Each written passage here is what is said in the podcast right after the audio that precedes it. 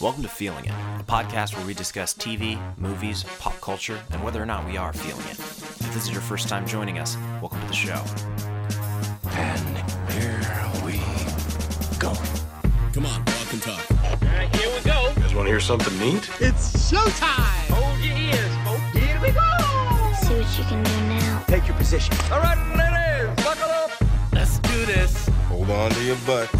Seriously? Listen to me very, very carefully. Hey, it's me again. Eat 'em up. Enjoy.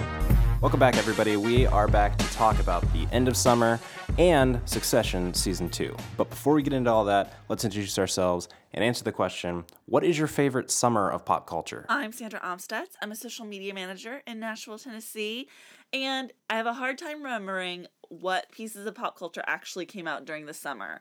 But I can say that I loved last summer. All we right. had season one of Succession and Sharp Objects, which was like covering the TV front, and some really amazing summer movies like Mission Impossible, Eighth Grade, American Animals, Mamma Mia, some of my favorites of the year. So last summer was pretty killer. Nice. I'm Lucas Wright, designer from Chicago, and think my favorite summer for pop culture was 2005.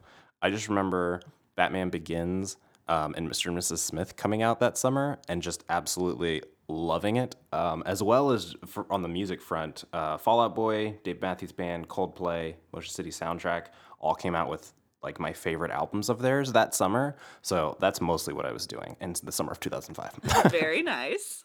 Um, well, before we start talking about what else happened this summer, let's talk about what we're feeling this week. Sandra, what are you feeling this week? So I'm feeling a new series that I watched on Hulu called This Way Up. Have you heard about this, Lucas? Yes, this is the Irish series, right? Yes. Well, I mean, it stars an Irish uh, Irish leads, but it's set in London, I believe. Ah, okay. Yeah. Got it. Um, have you watched it? I haven't. I've seen the trailer for it. Okay. So this way up is a really perfect short little series to fill to fill that um Fleabag hole in our hearts right now. Now that Fleabag is over and you've probably watched it several times, this way up is something that you can check out um check out. It's a similar to Fleabag, it is a six episode season with 30 minute episodes and it's about a you know late 20 something early something woman who is having a tough time in life and her older sister who's helping her get through it so um I think the the vibe of the show has a lot of similarities. Don't expect the same level of genius that Phoebe Waller-Bridge brings to Fleabag, but um expect uh, to fill that British dry um, naughty sense of humor that um, you you know and love. It this the premise of the show is the main character is someone who in the very first episode is checking out of rehab because she had a mental breakdown. Not necessarily an addiction issue, but just some sort of like mental break and she needed to go away for a while. So this season begins with her coming back into the world and readjusting to um you know, being back in public and dealing with a sister who is incredibly worried about her. Unlike in Fleabag, where the sisters have sort of a begrudging affection for each other and sort of an animosity, in this way up, the sisters have probably way too much of a reliance on each other. They call each other constantly, they spend a lot of time together. um, and that affection is um, really fun to watch. And it also just like reminds me of my dynamic with so many different women. And uh, I really, really appreciated the way that they captured that over reliance, but also what a beautiful thing that that can be when you're that close with someone. Um, yeah, and I just found this show incredibly charming. I don't know if it's going to get a second season. Um, I don't. I don't hear a ton of people talking about it, but um, I think it's a little a charming piece of TV, and it has um, some cameos from people that you've probably seen before. Uh, there's the, the the leads are let's see what are their names. I know Sharon Horgan. Yes, is Sharon one of them. Horgan is plays the older sister. Aisling Bea is the star. Um, and there's a little cameo from Chris Geere from You're the Worst. Um, Nice. Yeah, and so it's just clever and a little bit wicked and mostly very funny. Is it Okay, so it's six 30 minute episodes, but is it intended to be like a big thing Um, or like I would say the season makes it seem like they are hoping for a season two. got it? Okay. cool. Yeah. But that's well, I hope they get it. That would be my interpretation. I, I don't know any good gossip. Yeah, it it looks like a good show, but I haven't I haven't checked it out yet. But maybe I will. It's on Hulu, right? Yes, on Hulu. Cool. Go watch it. What are you feeling this week, Lucas? I am feeling a new movie called Parasite. This is Bong Joon Ho's newest movie. Um, if you might know him from his last two movies were um, Okja, um, which premiered on Netflix, and then Snowpiercer.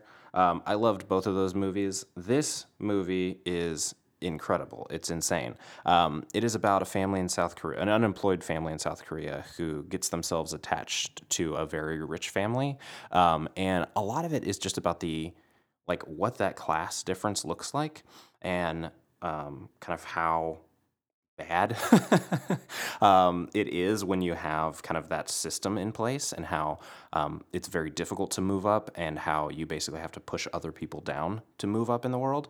And it's such a good movie. It's absolutely great performances. Um, it's very tense but it also is very very funny. Um, i love all of Bong Joon Ho's movies that I've seen, um, but this one I think for me is absolutely the best. It's the most I think um, intentional of all of them. So I would check it out. It, it comes out October 11th. I would definitely watch this movie. I'm so jealous that you've already gotten a chance to see it because this is one of my most anticipated movies of the year. Um, it has had such rave reviews out of the festivals it's been at, Yeah. and um, yeah, I, I really think that this has a top has a chance of being one of the best movies of the year for me. Um, so I the trailer I think is really riveting. I'm oh yeah, such a good trailer. So excited to see this movie. It's one of those trailers that gets you in the mood for the film without telling you really much about the film itself. Exactly. Um, which I absolutely love. So Yeah. have you have you seen his other movies? I've seen Snowpiercer. Um, Okay. I didn't see Okja. Yeah, I cannot wait to talk more about this movie. Me too. All right. Well, let's move into the section of In and Out where we talk about um, some new trailers that came out and tell whether we're in or out on them. What is it? You're either in or you're out. Right now. Starting off, The Aeronauts. Have you seen this trailer? I have. Okay. Eddie Redmayne and Felicity Jones uh, fly a balloon. um, I did not like this. This looks terrible. It just seemed like one of the most boring movies that I've that I've seen recently. Here's the thing even if it looked well done, I don't really love survival movies. Um, Oh yeah. Th- it- that's just really not my thing. Um, and I don't like it in any situation. I don't like it when it's dealing with snow or the sky or the, the sea or the desert or like any any landscape. I'm just not a fan of people just trying to survive, you know, trying to Yeah. survive the elements. Um, The one thing I will say about it is most of those survival movies are like one person trying to do it by themselves. And so for me, it's much more interesting if you throw another person in there, but not enough to make me actually want to see it. Yeah. Um I will I do appreciate the comedy that this trailer produced on Twitter with the line women don't belong in balloons.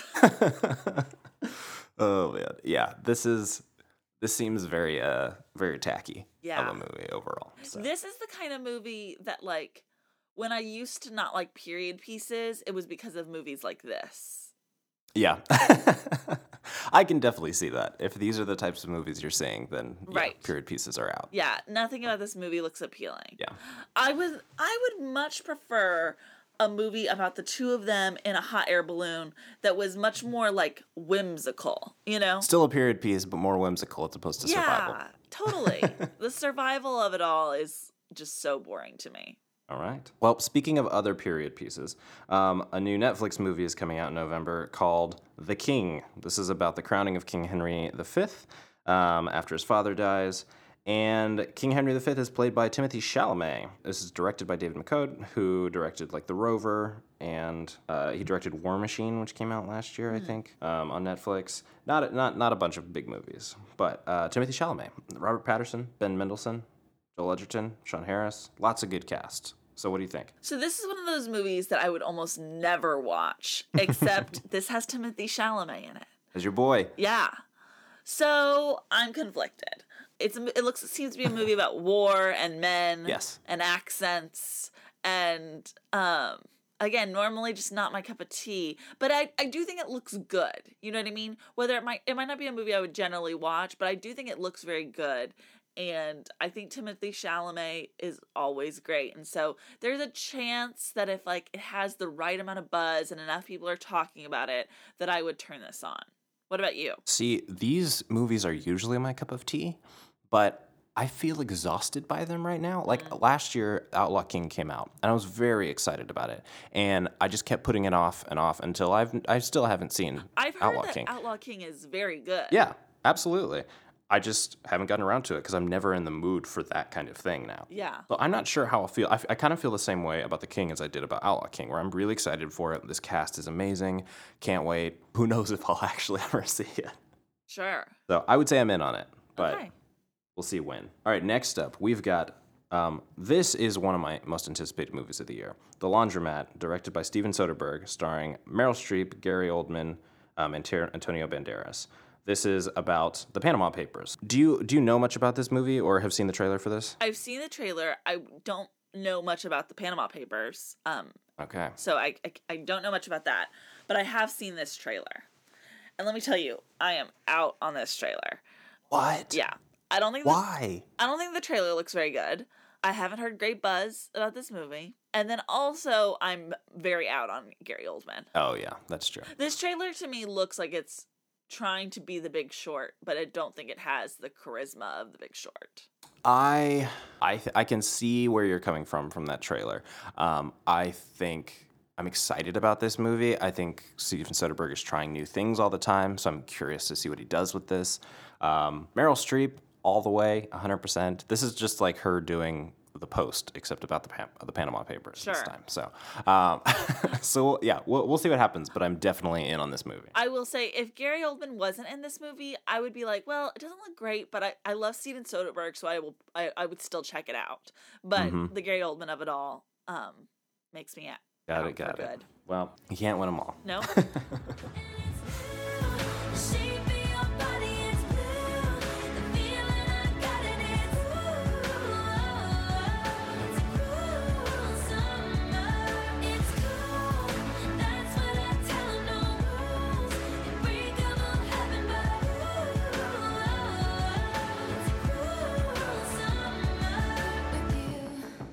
it's been a long summer. I think we've we've had a lot of movies, a lot of movies that didn't do well in the box office. Um, I think we've had very few albums come out this summer overall. Um, you can correct me on that if you're if I'm wrong, but it might just be the artist that I'm into. Not a lot has happened. Um, how do you feel about this summer? so yeah, I feel a little like worn and weary about this summer. yeah, and that might be the heat talking. I, I don't. I know per, for me particularly, this has been the most brutal summer when it comes to heat, and so um, I, I'm sure that that is affecting my mood regarding everything. Um, but yeah, I, I, I seen. I, I didn't see as many movies this summer as I did in previous years, but I feel like everything I went to see only one movie has blown me away this summer. I've seen a few that are good. I've seen a lot that were just okay. And that's kind of a bummer, you know? I that's not what I uh, am hoping for when I take time to go to the movie theater. Um and then again, I feel like the same thing has happened with TV. You know, Succession has just recently started, and we're going to talk about that, but it hasn't been happening throughout the majority of the summer. And I will say with music, that's probably where I've had the most fun. There haven't been any big albums other than here towards the end. I've been obsessed with the new Taylor Swift album. Um, Mhm. But there's been a lot of fun singles and singles that either came out this summer or have just become hits this summer. You know, like a lot of the Lizzo stuff. It didn't come out this summer, but I feel like Lizzo's having a great summer. And I hear her everywhere. I'm I'm listening to her. She's like really popping off.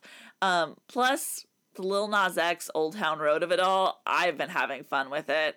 And um, have you? I think that's been a bright spot this summer. Yeah. I can't stand that song at all in any of its iterations. Have any joy in your heart? I, that's that's definitely what it is. now I do love Taylor Swift's album. That album I absolutely love and have listened to over and over again. Um, I feel like there are very few artists that I'll just go back and put an album on repeat just to hear it again, even if I didn't absolutely love it the first time through, which I don't think I did. The first time through, I was just like, all right, this is fine.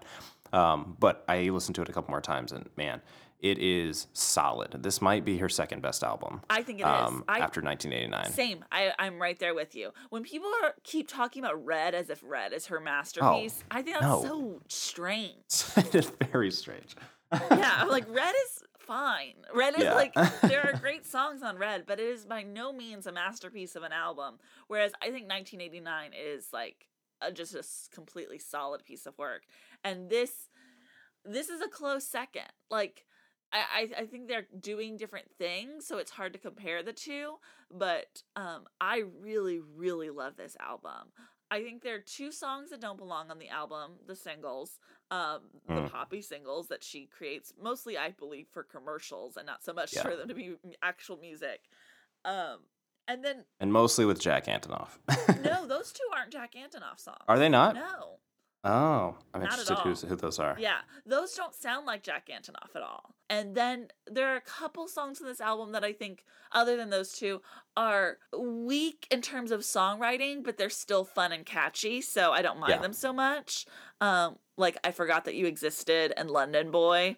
Um, Those are both a little embarrassing. Taylor Swift has a habit of like, like, oh girl, this is embarrassing, and I don't think you realize Yeah. that. Yeah. But they're still fun. Like I still listen to them. And then every other song on this album I adore. I think are just like beautiful pieces of songwriting. Yeah, I have so few albums that I'll just listen to all the way through. Yeah. Um, without skipping. And these, even the ones that I don't like, I'm still listening to them because I like the flow of it. Right. Um, it all fits together really well. It really Um, does. So yeah, I am very impressed by this album. Yeah, and like I said, I've been into the the Old Town Road um like wave that's been happening. I a part of the charm of that is following little Lil Nas X on Twitter because he is incredibly good at Twitter. Yeah, I don't follow him on Twitter, so maybe that's what I'm missing. you maybe should check him out. He's like truly he really understands the humor of Twitter and how to be real on it and not like a pop star trying to seem cool. You know what I mean? Yeah. Um like he's like of our generation and of our culture. Um he just happens to also have the best song in the country or the number one song in the country. Yeah. Um, Yeah. And so that's really a, a, a fun blend. And yeah, and then like I said earlier, Lizzo. Um, Lizzo performing at award ceremonies, Lizzo's outfits on red carpets, Lizzo's songs, I feel like um, have been all over Twitter and have been on the radio and have um, I just I feel like I hear them everywhere I go. Um, and so I'm I'm loving I feel so much pride whenever Lizzo is succeeding as someone who I feel like was on her early because that is usually not the case for me when it comes to music. like I'm I know movies, but when it Yeah. comes to music, I'm never the person that's like, "Oh, this Yeah. person's about to blow up." And Lizzo is the one time I can be like that I caught it. It's true. Yeah, You did. so- yeah, you talked about it on the podcast like a couple years ago. Definitely. Yeah. Back when the song I cared about was "Where the hell hell's my phone?" Like Yeah. Yeah. yeah. Um, plus, she performed um, at Nashville Pride several years ago, and so like I got to Ah, see nice. a free Lizzo concert. You know, way before she Great. hit. It was cool, and she's just rad. So musically, this summer has been fun. Um, TV wise, it's, I'm I can't come up with anything that's been fun for during the summer. Yeah, I think Succession is the literally the only thing that I've enjoyed on summer TV. Yeah. Um, most of my time out? has not been spent. Uh, I feel like that came out. Yeah, it was earlier. before the summer. April, something like that. Yeah, it was Yeah. kind of close. You know, like the conversation Yeah. was definitely spilling into the summer, but I didn't. Yeah, if you want want to throw it in, Um, we'll throw. We can throw in. I mean, I, I don't I don't really feel like it's a summer show though. Um, I think It's Big not. Little Lies was disappointing, and that was the This- summer show. True. This happens every time when we talk about a show on the podcast that's not over yet. When the season's not complete, it all falls apart. So I'm very nervous to talk about Succession in a little bit. I but mean, I'm not I can get over it. I wasn't feeling Big Little Lies when we talked about it. Um, oh man. Yeah. I it was disappointing. I still like I think I still enjoyed watching parts of it. You know what I mean? You can't watch Oh, yeah. all those actresses and not get something from that. But I think Overall, I think the storytelling is what is what absolutely. wasn't great, but all the performances, all of the like the drama, that was very fun to watch. Right. Right. Right there with you. Um yeah, and and then like let's talk about movies. So do you have Yes. a favorite movie of the summer, Lucas? I don't know if I have a favorite movie. I, I okay, I take that back. I definitely have a favorite movie this summer. I just don't know why it's my favorite. Okay. Uh, because I felt like like coming into the summer, it wasn't a movie that I was like, yes, this will be it. I think I just had higher expectations for a lot of other movies this summer. Sure. Um, but The Farewell is definitely my favorite movie of the summer. Yeah. Um, I think I think that movie is really amazing, but it just wasn't very high on my list to watch. But you? Um, I think you're right that the farewell is really incredible. Um, it my favorite movie of the summer is easily Booksmart. Just Booksmart is my favorite movie yeah. of the year so far. It's the one. It's my only five star movie on Letterboxd so far this year. Five stars. Wow. Yeah, I mean, I think it's a great. I it's perfect to me. I love that movie. Everything else has been. I there's been a few that I think are very good. The Farewell falls into that category. Um, I think Blinded by the Light is very good. Wild Rose with Jessie Buckley. Um, I mean, the movie is just called Wild Rose. Jessie Buckley is the star. I should say. Yeah. um, I really liked Rocketman. Rocket Man, I had a great time with. Yeah. So there are movies that I enjoyed, but then Yeah. there's a lot that are just okay. Movies that I should oh, have so liked a many just more. okays. You know, I had and uh, more that are bad, which I'm actually surprised by. right.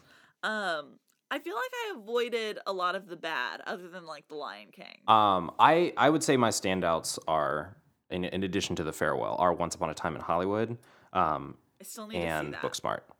Um, I I really enjoyed it. I don't love Tarantino, and there are obviously things in this movie that I didn't love, but just as a storytelling experience, I think he does a really good job of giving you exactly what he intends to give you, and so you go on his journey. And I think he does an excellent job of this. Leonardo DiCaprio and Brad Pitt are amazing. It's so fun to watch um, for the parts that I really like. Yeah.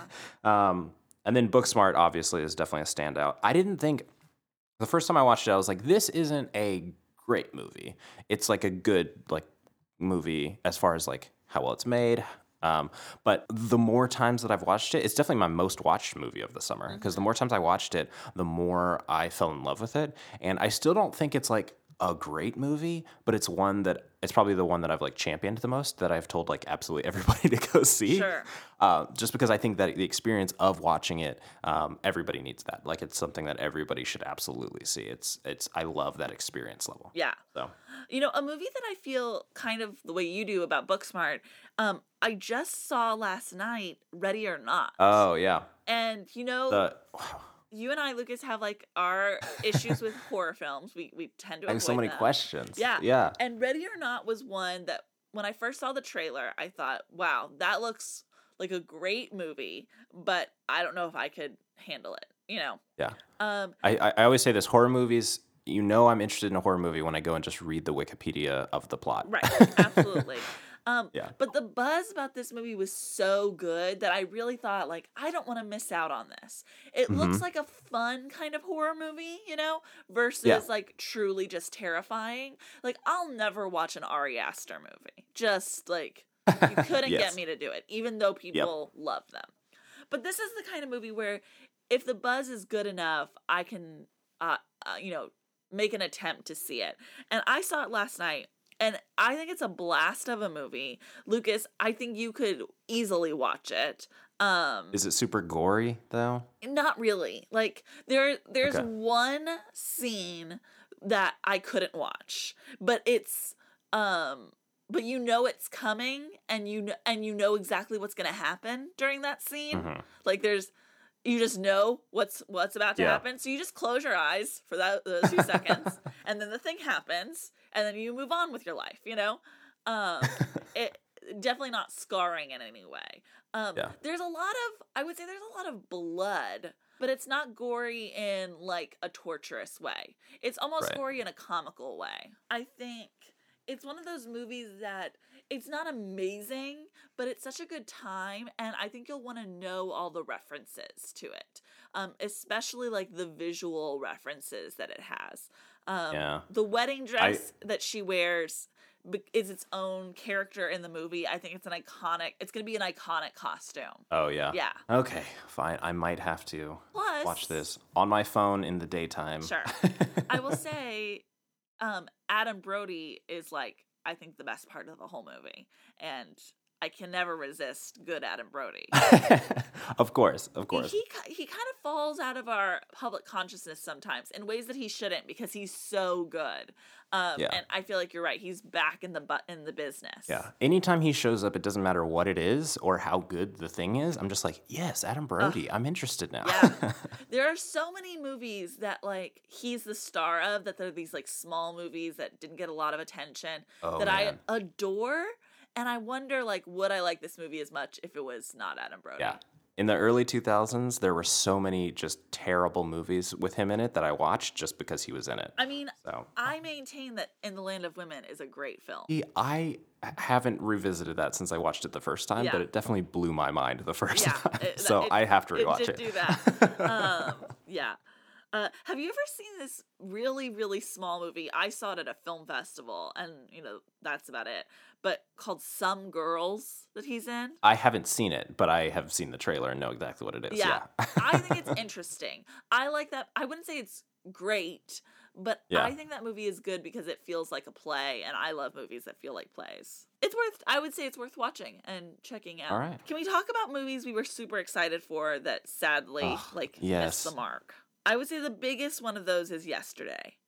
I think Yesterday isn't bad, but it didn't like leave me flying high the way a movie um from what's his name um what is the writer's name Uh, Richard Curtis. oh yes the way a richard curtis movie usually should Uh, for me, Rocketman did miss the mark for me. Hmm. I just think that movie could have been so great.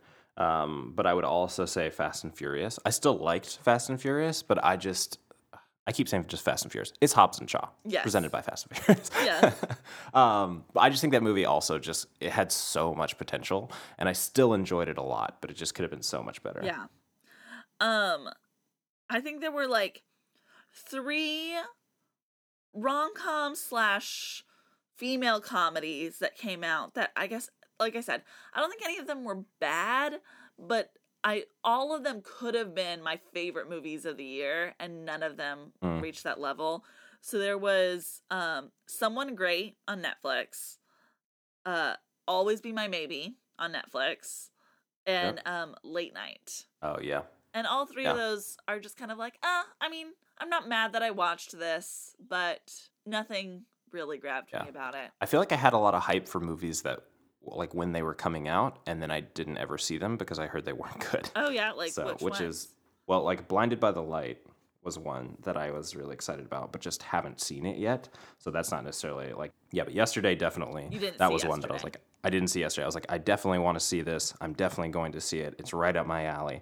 And then I haven't seen it because people haven't said it's good. Right. And I, I don't have time for I don't have time for that.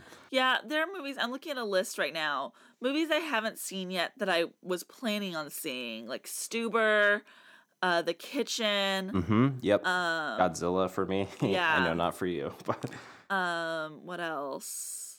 I mean, I wasn't really interested in Men in Black, but I definitely wasn't gonna go see Men in Black after the reviews it got. yeah. I never- I was I was very interested in Men in Black. I never ended up seeing Aladdin. Um, And then Where'd You Go, Bert Bernadette? I was excited about until people said it wasn't good. So Sure. but yeah, just a lot of uh, a lot, lot of depression going on on uh, Yeah. on film Twitter this even this a summer. movie So that I thought looked good and also was gonna make tons of money, um, like Pokemon Detective Pikachu. yeah, And I, man, did I not like that movie. it was not good. But yeah, I I also thought it would make more money. Also, I mean, like Godzilla, I thought would make more money. Uh, Detective Pikachu, I think I'm surprised. I'm not surprised by how much um, Once Upon a Time in Hollywood made. I just didn't think it would be that high on the list of box office summers because everything else did poorly. Yeah. Well, we can we both say about how shocked we are about how how much money John Wick three made. Oh yeah, that is That is true. But that's also a movie that I haven't seen that I think I would be happy You haven't seen John Wick 3? I still haven't seen John Wick 3. no. Lucas, what are you doing? I know this has been a summer of just I'm gonna stay home and watch movies that I that I have that Yeah. I have like old movies that I haven't seen yet I will is say what I've John been Wick catching 3 up is on. one of the, the other highlights of the summer for me. Yeah. It's definitely good. Good. I'm definitely gonna watch it. Yeah. All right. Do we want to move on and talk about something that we are loving this summer? yes, let's talk Succession.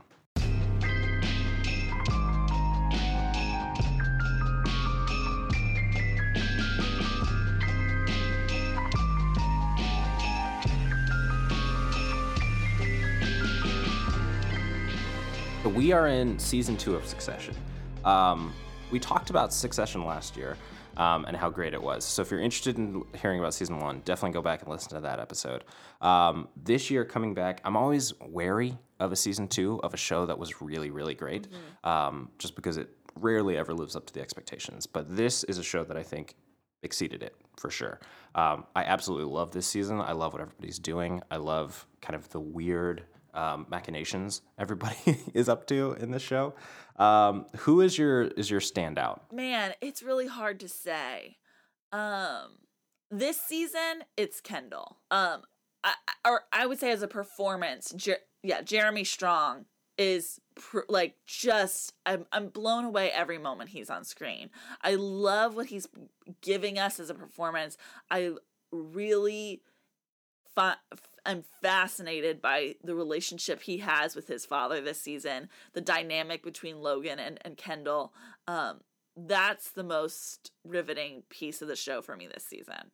Um, but that's a hard thing to answer because I really do think that everyone is firing on all cylinders. It's it's been in a this season. I feel like every episode is better than the, the last. Like I agree. it gets better every single week. Yeah, I think I think Jeremy Strong obviously I think is giving the best performance as just like a completely torn down human being. Um, I think one of the most interesting characters for me is Gerri, um, the lawyer.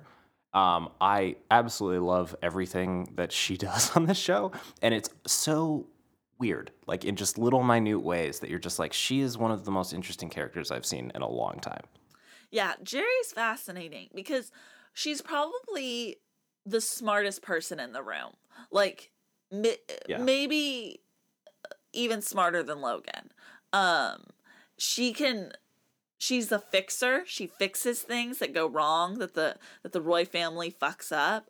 Um and she is smart both business and in the business um but and socially smart which that's kind of the the problem with these characters is usually they're one or the other.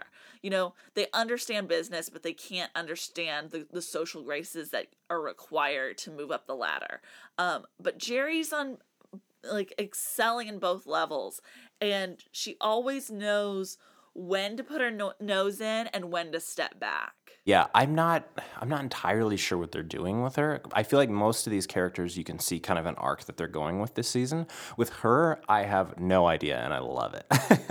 yeah i'm also really loving tom this season um oh yeah. Tom is just like I, I do think he's the funniest character on the show.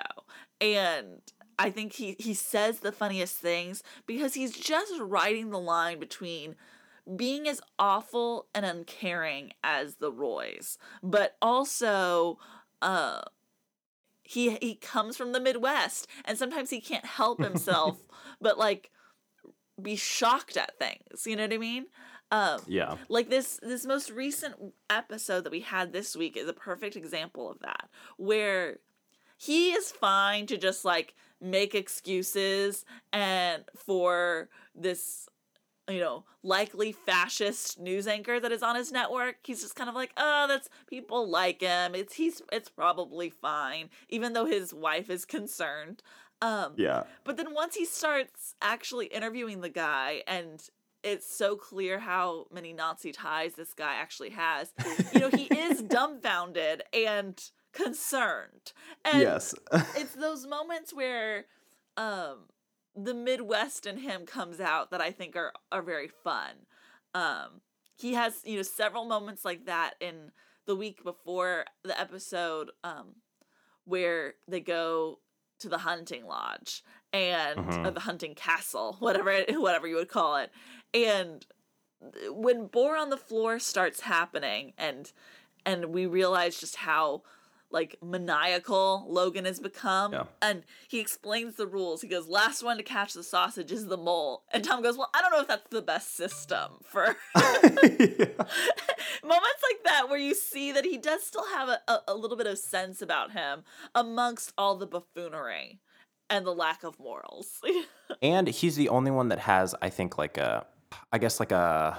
A, re- a relationship that you kind of are rooting for. I feel like everybody else's relationships, you're rooting for them to fail. But his relationship with Greg, um, I'm, I'm, I'm like, I'm sad about his relationship with Shiv. It's a weird relationship, but I specifically with Greg, that is something that I'm like, I feel the, I feel the pain of it falling apart. Yeah. You know when it does. Yeah. So I think I think that's what's interesting because you you aren't rooting for any of these characters, um, but that is just one relationship tie that I'm like, oh man, that's gonna. You know, I became very invested in Tom and Shiv um, in the finale of last season. I think before the finale, it's very clear that like he's this ladder climbing guy who will who bows down to his wife because she's part of the rich family and he's a, a suck up and all those things. And then in the final episode of last season, they had this like very awake moment where Shiv admits the affair. She says that she needs an open relationship. But then they both, and he seems like really shocked by all of this, but also like they kind of admit like we do love each other. And I, and that felt very real to me. Um, he, he kind of has this moment with her where he's like, we don't have to do this, you know, like we Mhm. don't like, I'm giving you a chance to cut and run here and I'm here because I actually love you. And and and she kind of feels the same way and they and they they like come together in this really beautiful moment even though it's like kind of fucked up and flawed. Um and so this season I have found the relationship so interesting because before in season 1 Shiv obviously kind of has like a little bit of disdain for him because he's not as smart as her and he's a little bit desperate. But i feel like she always was good at like trying to make him feel good and keep and be polite about it. Um whereas this season the cracks are starting to show. And now that they're officially married you can see she's being a little bit more vocal about the things that he says that annoys her or you know the way that she actually views him as a tool for her to use. Um and so seeing that ch- shift in the relationship i think is very interesting. But at the same time like there are still these tender moments between the two of them where you really do feel like they do view each other as a team and they do love and care about each other i don't think that this is purely a marriage of convenience for both of them no. um, and so um, um, a relationship that is that nuanced, I love watching because it would be boring if they were just constantly using each other and they didn't, you know, and there was no actual emotions tied in. Um, right. but because there, there is real love there that is hanging in the balance of all their machin- machinations, um, that's like what's going to happen, you know? Oh boy. Um, let's see. What else? Any other relationships? Oh, I, I have loved Willa this season. Yeah. Um, kind of how they've brought her her into this show more.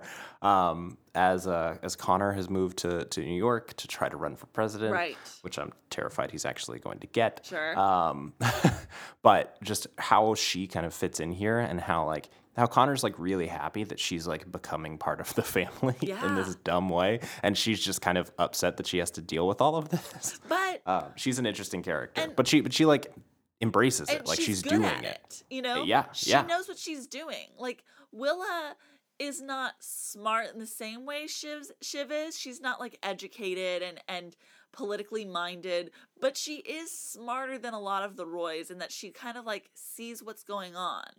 Um, uh, she's definitely smarter than Connor, at least. Yeah. Overall, this show, like the writing on this show is so good. And honestly, most of the things that I think are hilarious about it are the insults. Everyone is constantly just insulting each other. Yeah.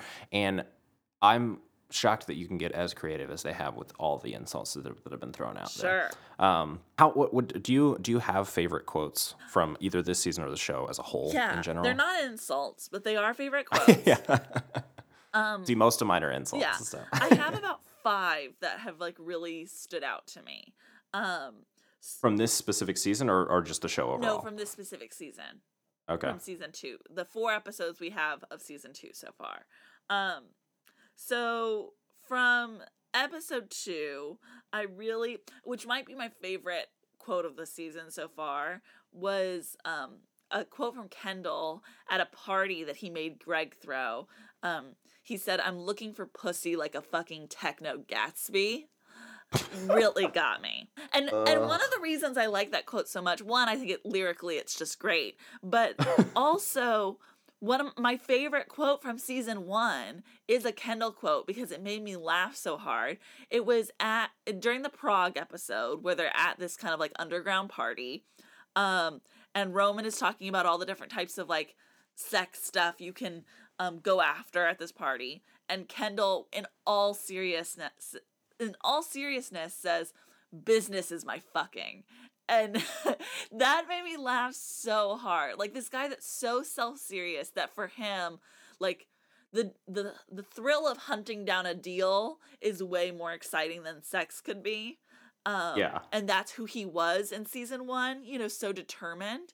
And so I really liked kind of the parallel of that in this season um, of him actually kind of like devolving into the kind of guy that looks for sex at parties um, instead of trying to hunt for power. Um, so that's my favorite of the season.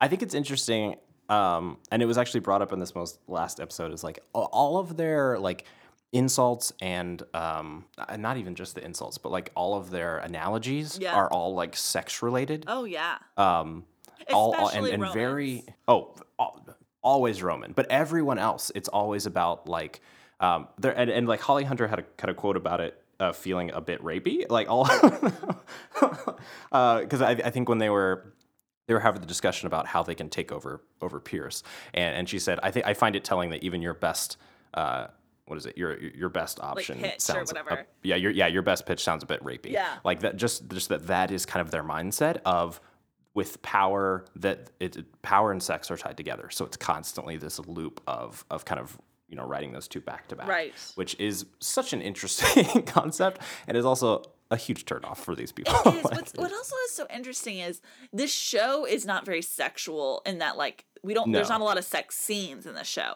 In fact, I can only think of one that we've ever gotten.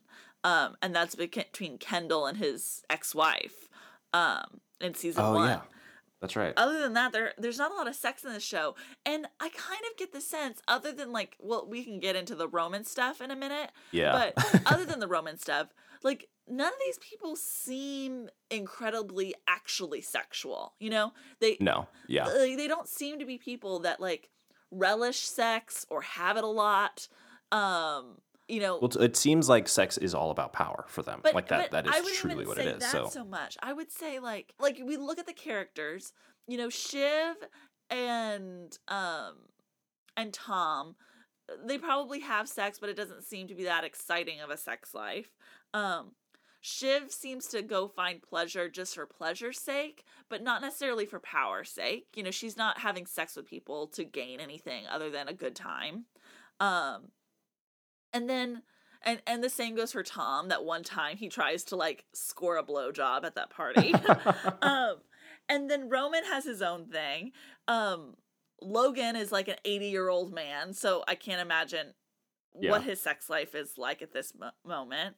Um, speaking of, we have not seen a lot of Marcia this season we haven't um and i miss her um and then and then kendall is i think too um worked up in all of his own issues to truly be having an enjoyable or or active sex life it seems. Um so uh, truly the only person i feel like the only relationship where sex really is about power like actual sex is with willa and connor. Like that is exactly what that relationship is is she has Yeah, sex with him true.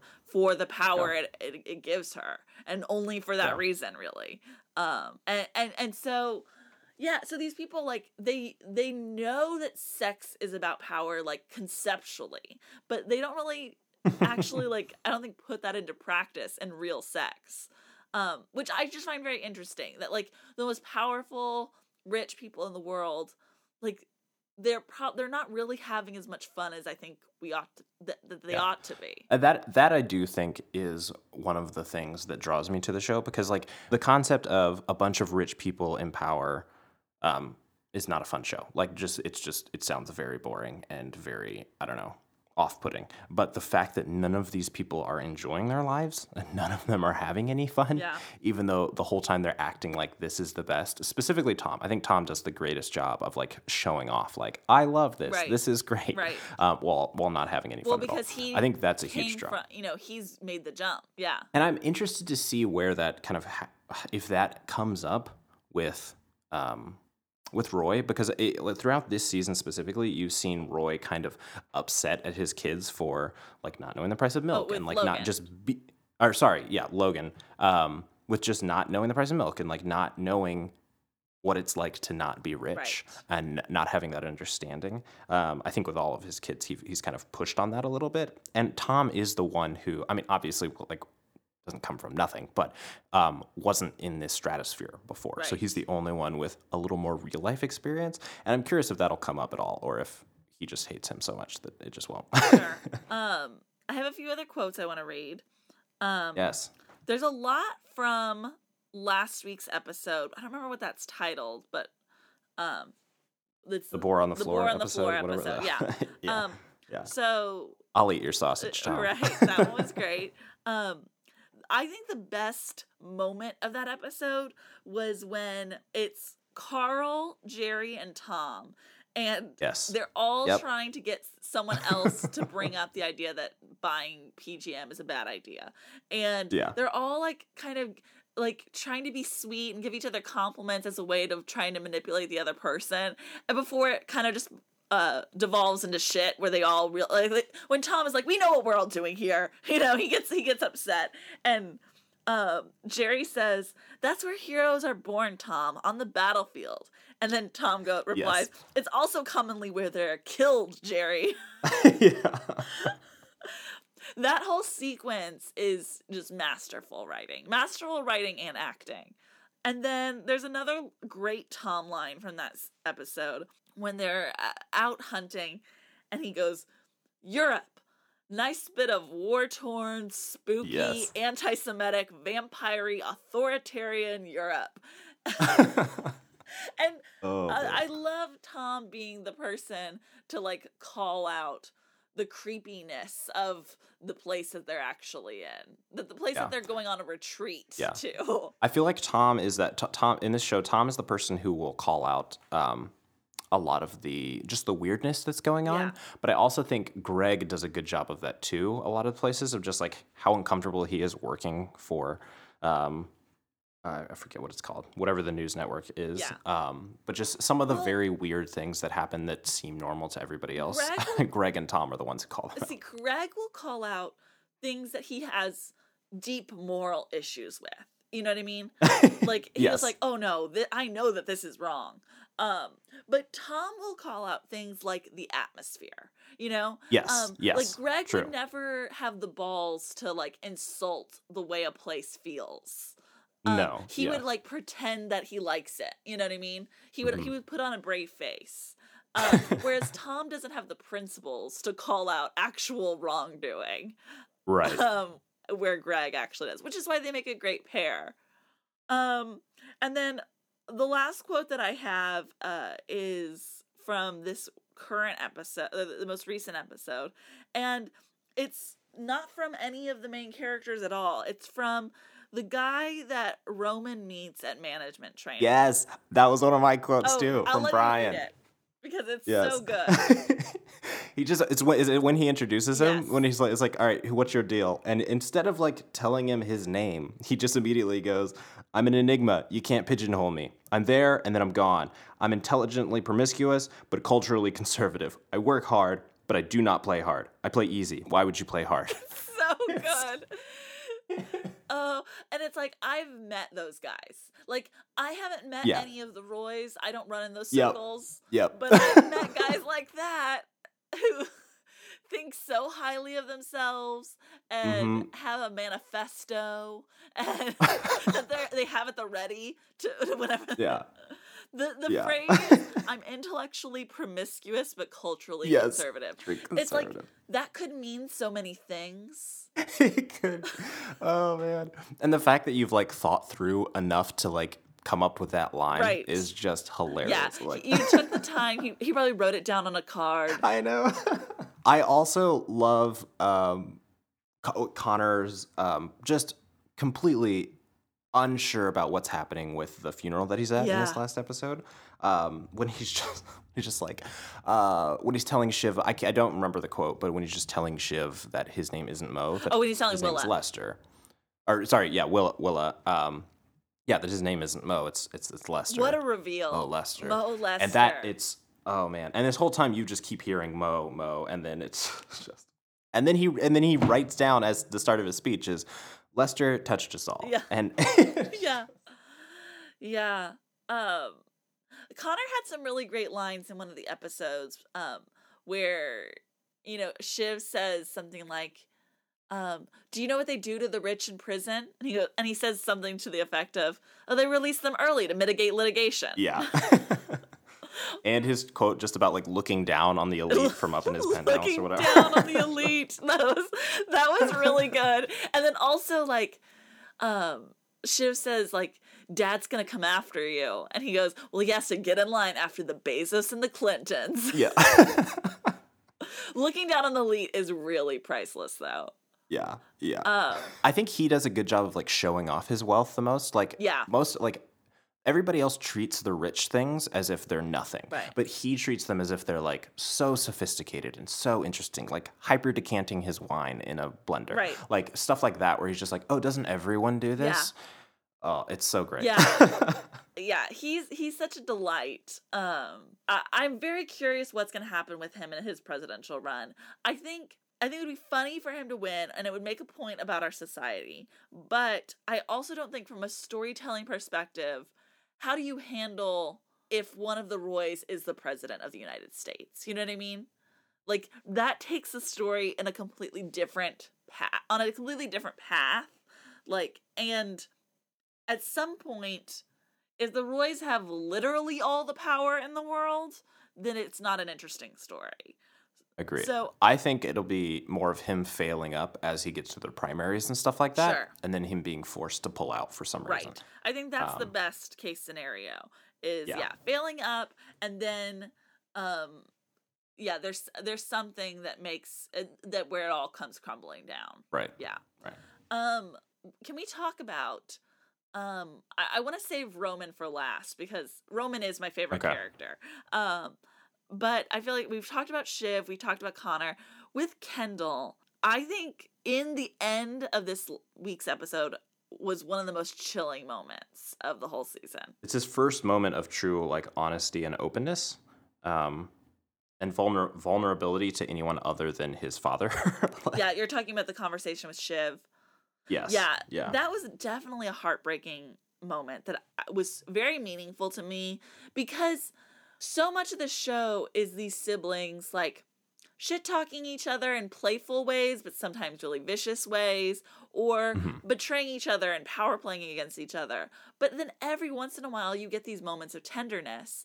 Um, I loved the scene in the in um last season towards the end where the three of them meet at the boat. You know, Yeah. I mean, Yeah. so wonderful, and um, to see that it's like you y'all are siblings you should love each other and to see like this moment where shiv finally gets like oh there's something really wrong not just like our normal level of fucked up and wrong Yeah. yeah it, that that was great to great to watch and witness um the moment that i was actually talking about though lucas is at the very end when throughout Oh. the episode we've seen Yeah. and and i think even in previous episodes we've seen um kendall go up to the roof of the building. He seems to do make some phone calls up there do thinking up there. We see him looking out over the edge and you and you wonder like he's in a really bad place. Is this a move he's considering? And um at the very end of this week's episode he goes up to the top of the building and sees that safety glass has been erec- erected. What that tells us is that he's being watched, you know? That and and, Yep. and it and it makes him aware like, "Oh, my moves are being watched. Even the moments when I think I'm being alone, I've snuck away and there's no one on this roof with me. People know. People know what I'm doing." And we and we get a sense of that earlier in the episode where Gerri kind of reveals that they know that he's been shoplifting. Yeah. Um, and we hear that it's been happening more often than just the one time we saw. Um, so we know that that's kind of the case, but then to really be confronted with how much of the case it is, and that he's not only trapped by this knowledge that his dad has of him, of his like worst act, and this kind of blackmail that his dad has over him, but he's also very physically trapped. That not even suicide is an option for escape. Um, Right. Yeah, it, it, it's getting to a very, very dark. I mean, this show has always been dark, but it's getting to a very dark place. I think they've just played this out so beautifully with his arc um, of just kind of where he's at this season after his his huge fall last season. Yeah. Um, and just that he is good at his job. Like you get to see him. I'm loving seeing him be good at his job this season. Yeah, yeah. Because last season was mostly just about him messing things up because he was on drugs and stuff like that. And he's still on drugs, but he's now at a place where he doesn't care about anything other than just going to work and doing his job. And he's doing it. Yeah, you know, last season, I don't even think it was the drugs that was messing him up because through like half of the season he was sober. Um Uh, yeah, I guess that's true. but I, I feel like what messed him up is, you know, like he's trying so hard to win it all, you know? And and he's fighting against his father, who is like an incredibly you know, the the hardest person in the world for him to fight against. And so like his emotions and his panic was running high. Um and this season, I feel like he's so much more effective because ultimately he doesn't have to make any decisions. The the the line of his season is my dad told me to. My dad's plan was Yep. better, you know. And he is he somewhat in in a, in the business sense, he is thriving um by being submissive, you know? Yeah. All he has to Yep. do is follow orders and when he doesn't have to make the decisions and be the one that people turns to, he does really really well. Now, the cost of that is that emotionally he's dying inside and he's a shell of a human being. Um but I'm loving seeing the dynamic between him and Logan. The shot in Boar on the Floor where Logan is leaning against the back of his chair and his head is right above Kendall's head. The what that's my favorite image from the season so far. What that conveys. It conveys the power Logan has over him, but also the intimacy that they have with each other, that they're both comfortable. Like none of them are un- neither of them are unnerved being that close with each other. Um they become you know, Logan has become increasingly concerned about Kendall. Um and whether it's concerned in a fatherly way or in a business asset way, who can tell? But we always see that, you know, Logan wants to make sure that Kendall is is close by at all times. Um I'm loving and and I really I thought that s- some of the best examples of this was in the Vaulter episode where yes. Kendall pulls off this coup of Vaulter in a really kind of satisfying way, also horrible way, you know, because all those people lost their jobs. But for someone who likes to see a plan pulled off, it was incredibly satisfying. And he just killed it.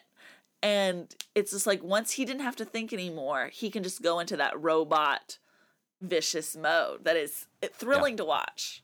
Okay, let's I want to finish off Let's talk about With yeah. Roman, Roman, Roman. Roman. I love Roman. Roman's my favorite character. He's truly the funniest. He um is whiny, he's um charismatic. I love when in the Vaulter episode Kendall is like trying to talk to Lawrence and not getting anywhere and Lawrence and Roman have just like a great rapport and Roman like takes Yeah. staffers out for beers and he's like every, people like to be Yeah. around Roman. and he gets it like it works for him like he gets information that way Right. and i love when it doesn't work for him like in the boar on the floor episode where Yeah. he tries to reach out to a member of the pierce family and they're like no we're not doing Yeah. this um because that is his move Right. always is just the personal social. connection Right. He he's Yeah. a social person and he uses social connections to get ahead. Um yeah, and and he's struggling this season because yeah Kendall is doing really well and Logan obviously like has this deep trust in Kendall um that he absolutely doesn't have in Roman. And Roman is kind of continuing to prove himself to be Yeah. the fool. and he doesn't want to do the work to actually be good at his job Right. because he is truly just interested in just you know coasting and relaxing but he also wants the power Right. so he d- so it's a it's a weird um weird situation there and then obviously his relationship with his girlfriend um, Tabitha. Tabitha, that's right. That was always interesting from season one, um, and I am glad they're kind of expanding on that a little bit because I think she's great. But just the um, the nature of their relationship is very weird because they don't like they do really like each other. Um, there is no sexual relationship at all Yeah. between them. So Roman's sexual identity or or um issues that have been kind of it's kind of been like lightly hinted at throughout season 1 and then a little bit Mm-hmm. more um visible in season 2. So in season 1 we see that he like has a girlfriend. Um something really interesting I want to point out about that is that um I I recently rewatched season 1 and in the pilot episode I'm pretty sure he had she was supposed to be his wife and they had kids together. oh wow, Yeah. Um because he's wearing a ring and she's at like a family dinner and there's like a kid around. Um and then I think they changed course after the pilot was shot and decided they didn't want Yeah. him to be also married. So they turned her into like a girlfriend and that kid was still around. So it's kind of maybe implied like maybe that's her kid, like maybe he's dating a single mom. Yeah, it's it's it's very unclear. Um, but so he has this girlfriend, and they have this like weird moment with a waiter where he makes the waiter take her phone number and like he, they they have this sort of like sexual play with the phone and and but but it's not actual like sex um and and so you real you get that there's like sexual energy between the two of them but he's not having sex with her. And again it's also kind of like that's i think our first hint of like he's being a little bit humiliated in that moment. Like someone is going after his girlfriend and he's playing along with that. Um yeah, and then she accuses him of like we haven't had sex in over a year or something to that extent. Um and then he starts dating tabitha and at the end tabitha makes it clear like well we haven't had sex yet. And he kind of brushes that off as like something that you know doesn't really matter because he even offers to like marry her at, at the end of season one um yeah, and so there's been a lot of questions about like is roman gay? Um and i never got the sense like i mean he very well could be interested in in men um i would be thrilled with that but it, it to me it wasn't a sense of like he didn't like women as much as it was there was something going on with him you know right, um, right. Oh, and there's also in season one he like masturbates against the window. You know what I mean? Um, so Mhm. that was also a clue for me that it's it's not like he can't perform. You know what I mean? Like um, there, there's not like a physical something holding him back. So this season, it's yeah, it, it's more um explicit. Uh, Tabitha's kind of calling him out for it. And I love that we finally get like the release in this most recent episode where he tries to have phone sex with Tabitha and finds it awkward and unappealing when she has tries to have like very typical um phone sex. And immediately he calls Gerri um who has been been his confidant and his he- the person he goes to whenever he's wants to whine, you know? Um yeah. I would say he's used her as a maternal figure. Totally. for there's sure in the there's past. a bit of maternal figure, but there's also a flirtatious energy. There has been even Oh, for sure. um for For sure. from the very first episode that Gerri appeared. And it results in this like masturbatory, demeaning phone call that I found Right. riveting. I was waiting for this to happen. I d- like. I think they've done a really good job of like drawing this out Yeah. long enough to where this makes a lot of sense. And I'm super curious to see where this goes in the future. Yeah. I'm very curious how much we get and how quickly. You know what I mean? Like, is Yeah, this something that yeah. in the very next episode we gets addressed, or is this something that like, oh well, that happened, and now you know we won't talk about it for another four episodes because I could see it going either way. I could see both Gerri and Roman being like, we're not going to talk about that. We both know what that Right. was. Um, no need to discuss it. A- until it rears its head later on in the season. yeah. Um, Everything will rear its head eventually. So Sure. Yeah, but I, I'm I'm I'm into it. I'm into their dynamic in every scenario. I'm loving it. Like I said, every it gets better every episode. I um d- do we know how many episodes this season has? So the first season had 10 episodes. The second season has nine episodes on the slate right now. Okay. That's what it looks like. Got it. Um, to me, this doesn't seem like a, a show that can last forever. This doesn't seem like a seven season uh, situation. I I see it like maybe three seasons, really? um, three or four, just because I don't see this being sustainable, like this kind of drama and this kind of tension being sustainable for a you know a long period of time. Yeah. I just I just love shows where they can get in and get out and tell the story they want to tell without trying to draw it on. So Sure. the you know the the show that I'm thinking of, I feel like the show gets compared to Game of Thrones a lot because of again the power plays, but I really consider it. Keep thinking of Mad Men, um, mostly because of the writing. I think the writing is so clever, and I feel like there's so many lines in Mad Men that I feel like each week you'd be like, oh, this line and then this line. Um, and Mad Men went on for quite a while, and so I, I just I wonder, yeah, um, how it will evolve. Yep. All right. Well, I think that about wraps it up for us. Um, you can hear us talking more about Succession on Twitter. Sandra, where can we find you this week? All of my social media handles are at Sandra Amstutz. My last name is spelled A M S T U T Z. You can find me everywhere at Lucas and Stuff. Talk to you later. Bye bye. Thank you. Goodbye now. Goodbye. Go away. I'll see you soon, okay? That's it. Go home. Move it along, Padre. Goodbye, old friend. That's it. That's our show for tonight, people.